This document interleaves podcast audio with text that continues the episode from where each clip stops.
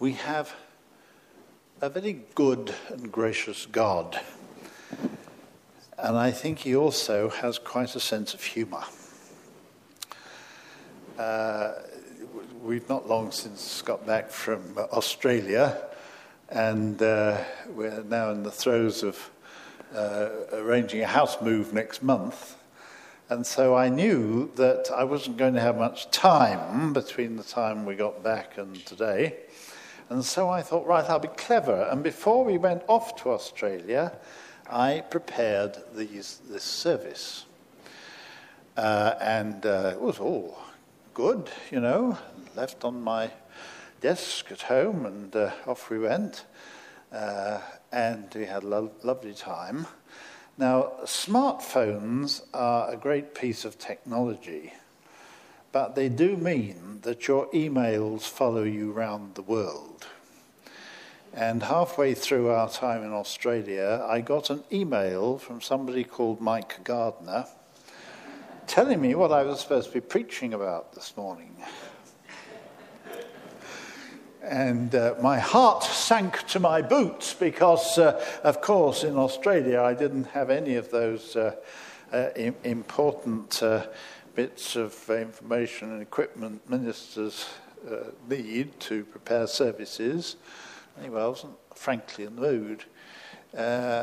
anyway, when I came to look at the passage which, the, the, the, sort of theme passage that Mike had sent me, um, it spoke of uh, the God of the covenant.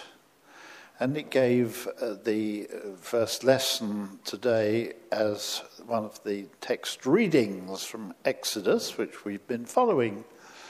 And when I looked it up, uh, it had in it those words which have been read to us. Moses took the blood, sprinkled it on the people, and said, this is the blood of the co- covenant that the Lord has made with you in accordance with all these words. And uh, I looked at the preparations I'd made, and I had decided to preach about communion covenant. I'd actually chosen a, a different text, Jeremiah 31 31, which was part of the second lesson. The days are coming, says the Lord, when I will establish a new covenant with the house of Israel. But as it happened, say the Lord is good. The two things fitted together just very well.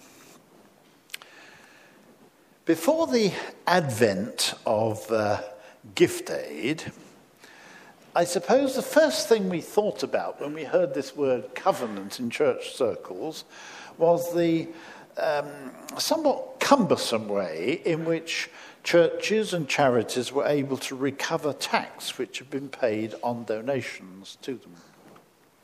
Basically, a covenant is a binding relationship between two people, a contract or a compact.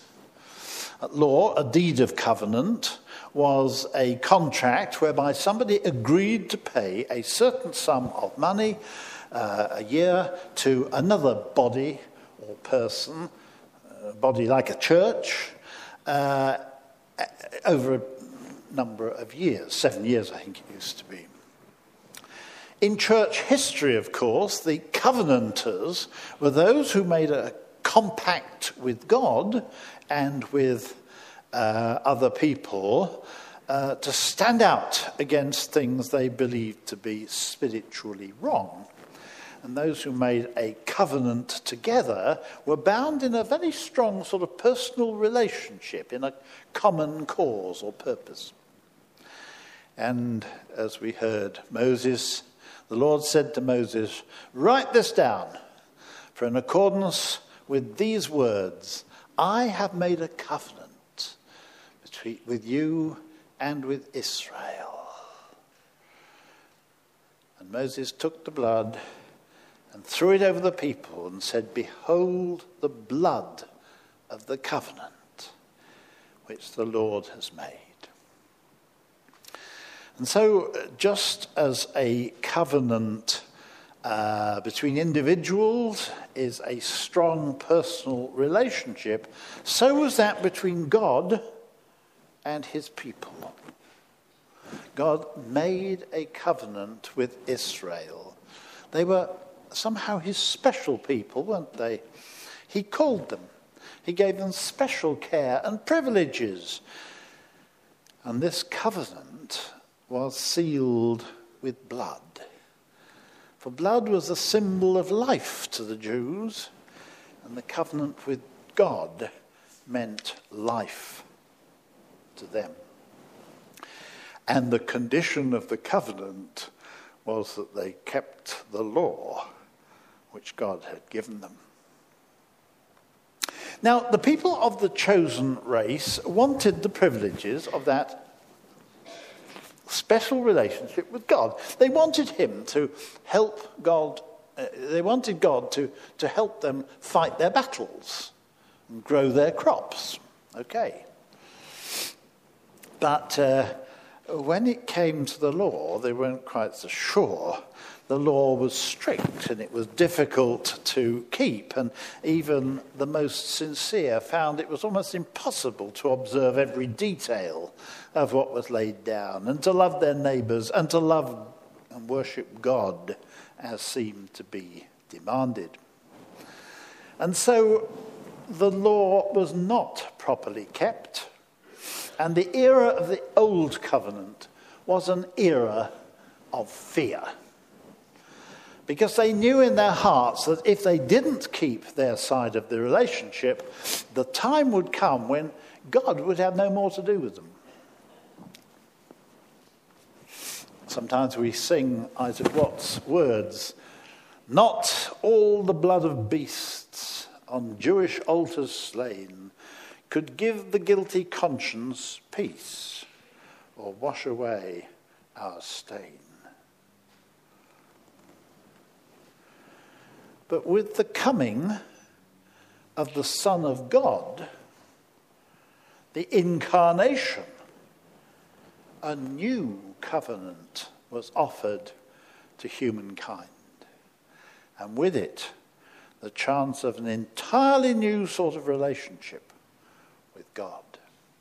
In place of living in fear of an angry God, we were offered a relationship with a loving Father. No longer need the relationship of a person to God to be that of a criminal and the judge. Now it was the relationship of a child to a parent. But the cost of the new covenant was the blood of Christ. The slaughter of cattle and goats and sheep could never atone for the sins of anyone. Only the very life of God's own Son, given out of sheer love for us, was sufficient to seal the new covenant. And in place of the complex law of the old covenant, the one condition of the new covenant was to have faith to believe in this Jesus, to enter with longing hearts into the renew, the, into the new relationship with God made possible through him. This cup is the new covenant in my blood. Do this whenever you drink it, so that you will remember me. And that little word in, uh, in, in, in Greek, could be, have the emphasis at the cost of. And so this could eh, actually be saying this cup is the new covenant and it cost my blood. The scarlet wine of the sacrament stands for the very lifeblood of Christ, without which the new covenant, the new relationship with God to his people, would never have been possible. Okay, but what does do this in remembrance of me actually mean? What use is this sacrament? There's no way in which these elements actually turn into blood and uh, body of Christ. How could Jesus He was still alive. He was sitting with them in that upper room at the Last Supper. Uh, how could he say of a, piece of bread, there, this is my body, in any literal sense?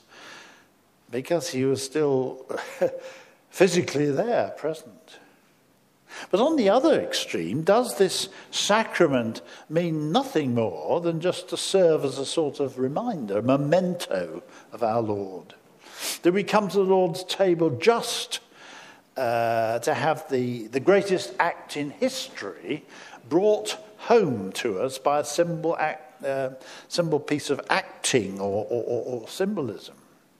Surely communion is more than just that.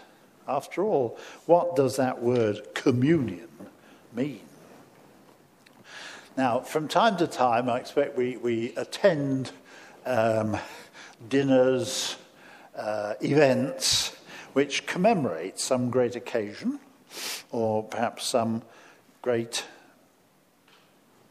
person or a reunion like a college get together, you know. And at all these things, we meet in a fellowship of people to recall the past, to be reminded of old times, and of comrades gone before. We enjoy the meal, we enjoy the companionship, and then we go our separate ways with some nostalgic memories. Is that what we do when we come to the Lord's table? But sometimes we come together round the dinner table in order to meet someone or to hear progress in some enterprise or to plan some future undertaking.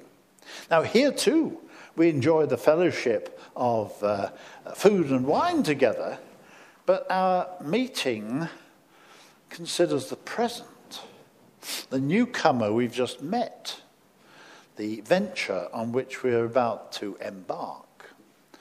And so we go out from that meal not with minds cast backwards, but uh, forwards, full of inspiration and good intentions to the future. And so I think at Holy Communion, we don't come to remember just a dead leader and his valiant deeds. No, no. We come to meet an ever living Lord, to be marked again with the symbol and the seal of that new covenant. The sacrament isn't a memento or even a symbol.